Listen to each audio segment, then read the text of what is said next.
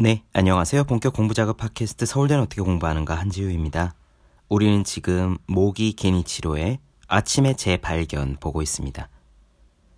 이 책에서는 당연히 아침형 인간이 유리하다고 전제하고 아침형 인간이 돼서 아침 시간을 최대한 활용하라고 주장하고 있습니다. 물론 사람마다 아침형 인간이 되기 어려운 경우도 있고 루틴이 저녁 업무에 맞춰져 있는 경우도 있을 겁니다. 그런 경우에도 무조건 반드시 아침형 인간이 되라고 제가 이 내용을 전해드리는 건 아닙니다. 다만, 어느 쪽이 자신에게 맞는지 잘 모르는 경우, 혹은 아침형 인간이 좀 되어보고 싶은데 왠지 실천이 잘 안 되는 경우에는 도움이 되실 수 있을 듯 하여 나눠드리고 있어요. 모기 게니치로 이야기를 읽으며 마음에 쏙 들었던 부분이 오늘 나누어 드릴 챕터입니다. 우리는 아침형 인간이 되어라 라고 하면은요, 대번에 지금 잠을 줄이라는 말이냐 라고 받아들이거든요.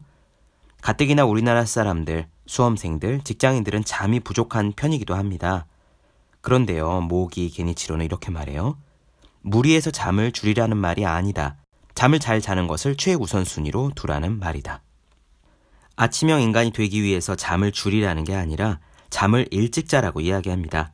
즉, 절대적인 수면 시간은 지키라는 거예요.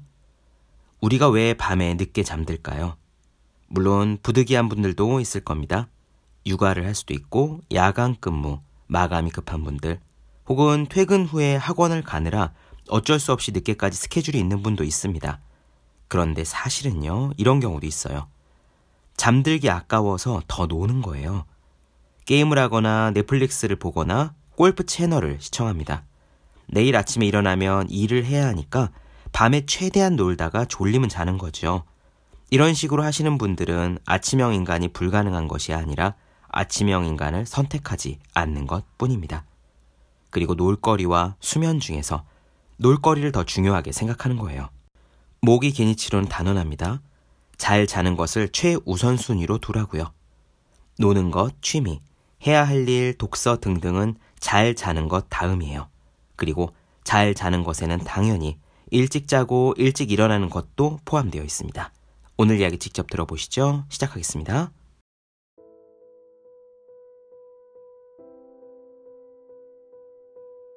아침 시간을 효율적으로 활용하려면 우선 일찍 일어나야 한다.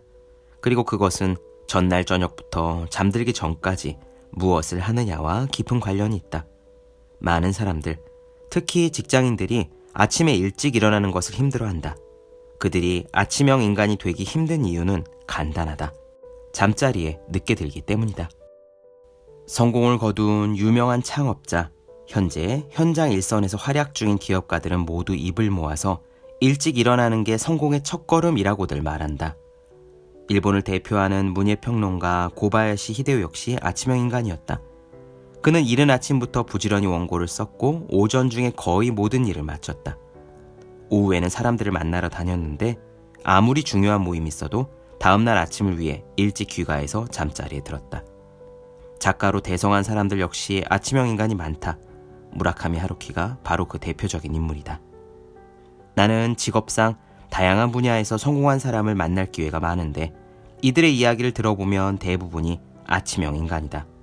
이들은 머리가 맑은 아침에 업무 준비는 물론 그 밖에 여러 가지 중요한 일들을 결정하기도 한다.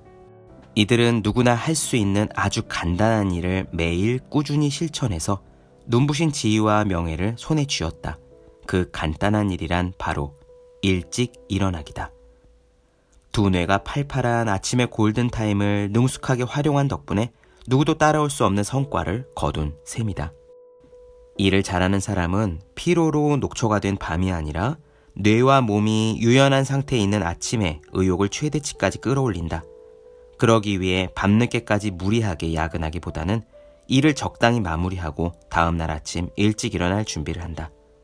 여기서 말하는 다음날 아침 일찍 일어날 준비란 온종일 일하느라 지친 뇌와 몸에 충분한 수면이라는 휴식을 선물해서 다음날 다시 유연한 상태에서 일하기 위한 잘 준비, 잠잘 준비라고도 말할 수 있다. 취침 직전에 몇 가지 피해야 할 것들이 있다. 일단 텔레비전을 보거나 인터넷 또는 게임을 하지 말자. 이런 매체들은 뇌를 자극해서 교감신경이 과도하게 흥분한다. 뇌는 한번 활성화가 되면 텔레비전이나 인터넷을 꺼도 바로 휴식 상태로 돌아오지 못한다. 마찬가지로 스마트폰으로 영상을 보거나 메시지를 주고받는 것도 최대한 삼가는 편이 좋다. 텔레비전에서 발산되는 인공 조명은 수면 호르몬인 멜라토닌의 분비를 50%까지 줄인다. 그런데 노트북이나 스마트폰에서 쓰이는 청색 LED는 백열 전구의 빛보다 두 배나 더 멜라토닌을 억제하는 강력한 효과가 있다. 나는 텔레비전을 끄고 인터넷을 보지 않는 등 잊어버리기 위한 의식을 치른다. 다음날 상쾌한 아침을 맞이하기 위해 자기 전에 습관적으로 이런 행동들을 실천하면서 최대한 안 좋은 일은 잊고 편안한 기분을 유지하려고 하는 것이다. 저녁 식사는 잠들기 3시간 전에는 마쳐야 한다. 일반적으로 잠들기 2, 3시간 전에 마치는 게 좋다. 야식은 최대한 삼가자. 자기 직전에 식사를 하면 소화를 위해 위가 활동하면서 뇌도 같이 흥분해서 잠을 설치기 때문이다. 수분 보충이 필요할 때는 차나 커피가 아니라 물 한 잔 정도가 좋다. 물을 마시면 건강에도 도움이 될 뿐만 아니라 기분 좋게 푹 잠들 수 있다. 조금 스트레스가 쌓인 날이라면 따뜻하게 데운 우유 한 잔이 도움이 된다. 우유가 멜라토닌의 분비를 활발하게 해서 다음날 아침에 개운하게 일어날 수도 있다. 사람들이 꼭 알아야 될 것 중에 하나가 자기 전의 술 한 잔이다. 사실 이런 음주는 숙면을 방해하는 최대의 적이다. 자기 전에 술을 한 잔씩 마시면 잠이 잘 온다는 말을 들어본 적 있을 거다. 실제로 푹 자려고 일부러 술을 마시는 사람도 많다. 하지만 그건 속임수에 지나지 않는다. 술이 잠이 오게 하는 건 맞지만 뇌의 피로는 가중시킬 수 있다. 잠이 오지 않는다고 해서 술을 마시는 건 별로 바람직한 일이 아닌 거다. 물론 알코올을 섭취하면 잠이 잘 오기는 한다.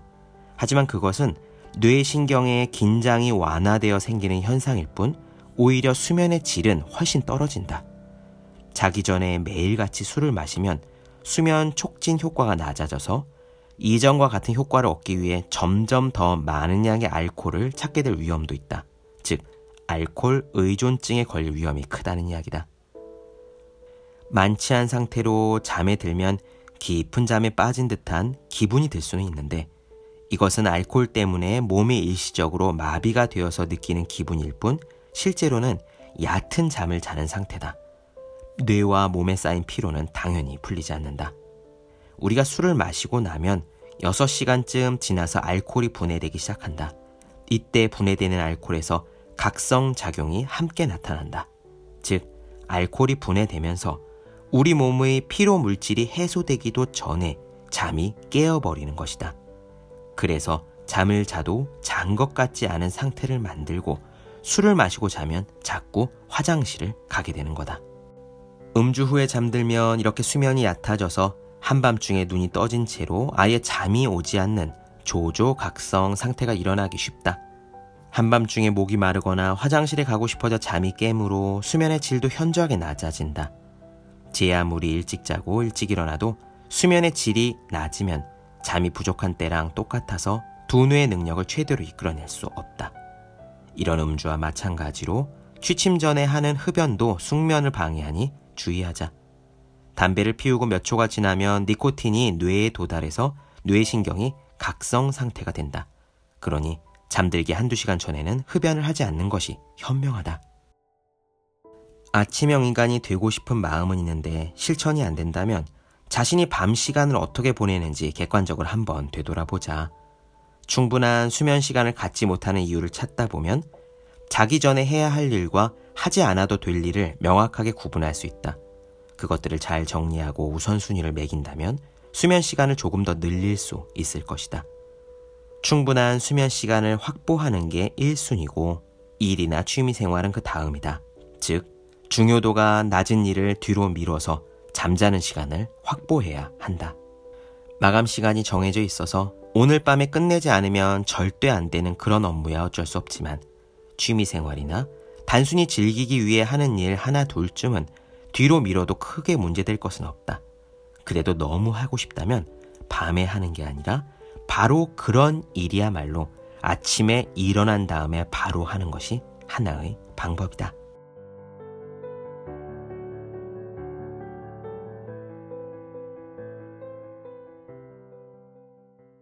네, 본격 공부작업 팟캐스트 서울대는 어떻게 공부하는가? 모기 게니치로 아침에 재발견 나누어 드렸습니다. 더 많은 이야기가 궁금하신 분들은 제 유튜브 채널, 제우의 서재, 네이버 블로그 생의 즐거운 편지, 카카오 브런치 한재우 브런치, 인스타그램 해시태그 제우의 서재 검색해 주시면 좋겠습니다. 또 해야 하는 일과 하고 싶은 일 사이에 고민하며 쓴 제 첫 번째 에세이, 노력이라 쓰고 버티기라 읽는 공부하시는 모든 분들을 위해 어떻게 공부하는 게 효과적인지 설명한 혼자 하는 공부의 정서, 그리고 책상에 올려두기만 해도 공부하고 싶어지는 365 혼공 캘린더 아직 읽지 않으셨다면 꼭 한번 읽어보셨으면 좋겠습니다. 그럼 오늘 여기까지 할게요. 전 다음 시간에 뵙겠습니다. 여러분 모두 열심히 공부하십시오. 저도 열심히 하겠습니다.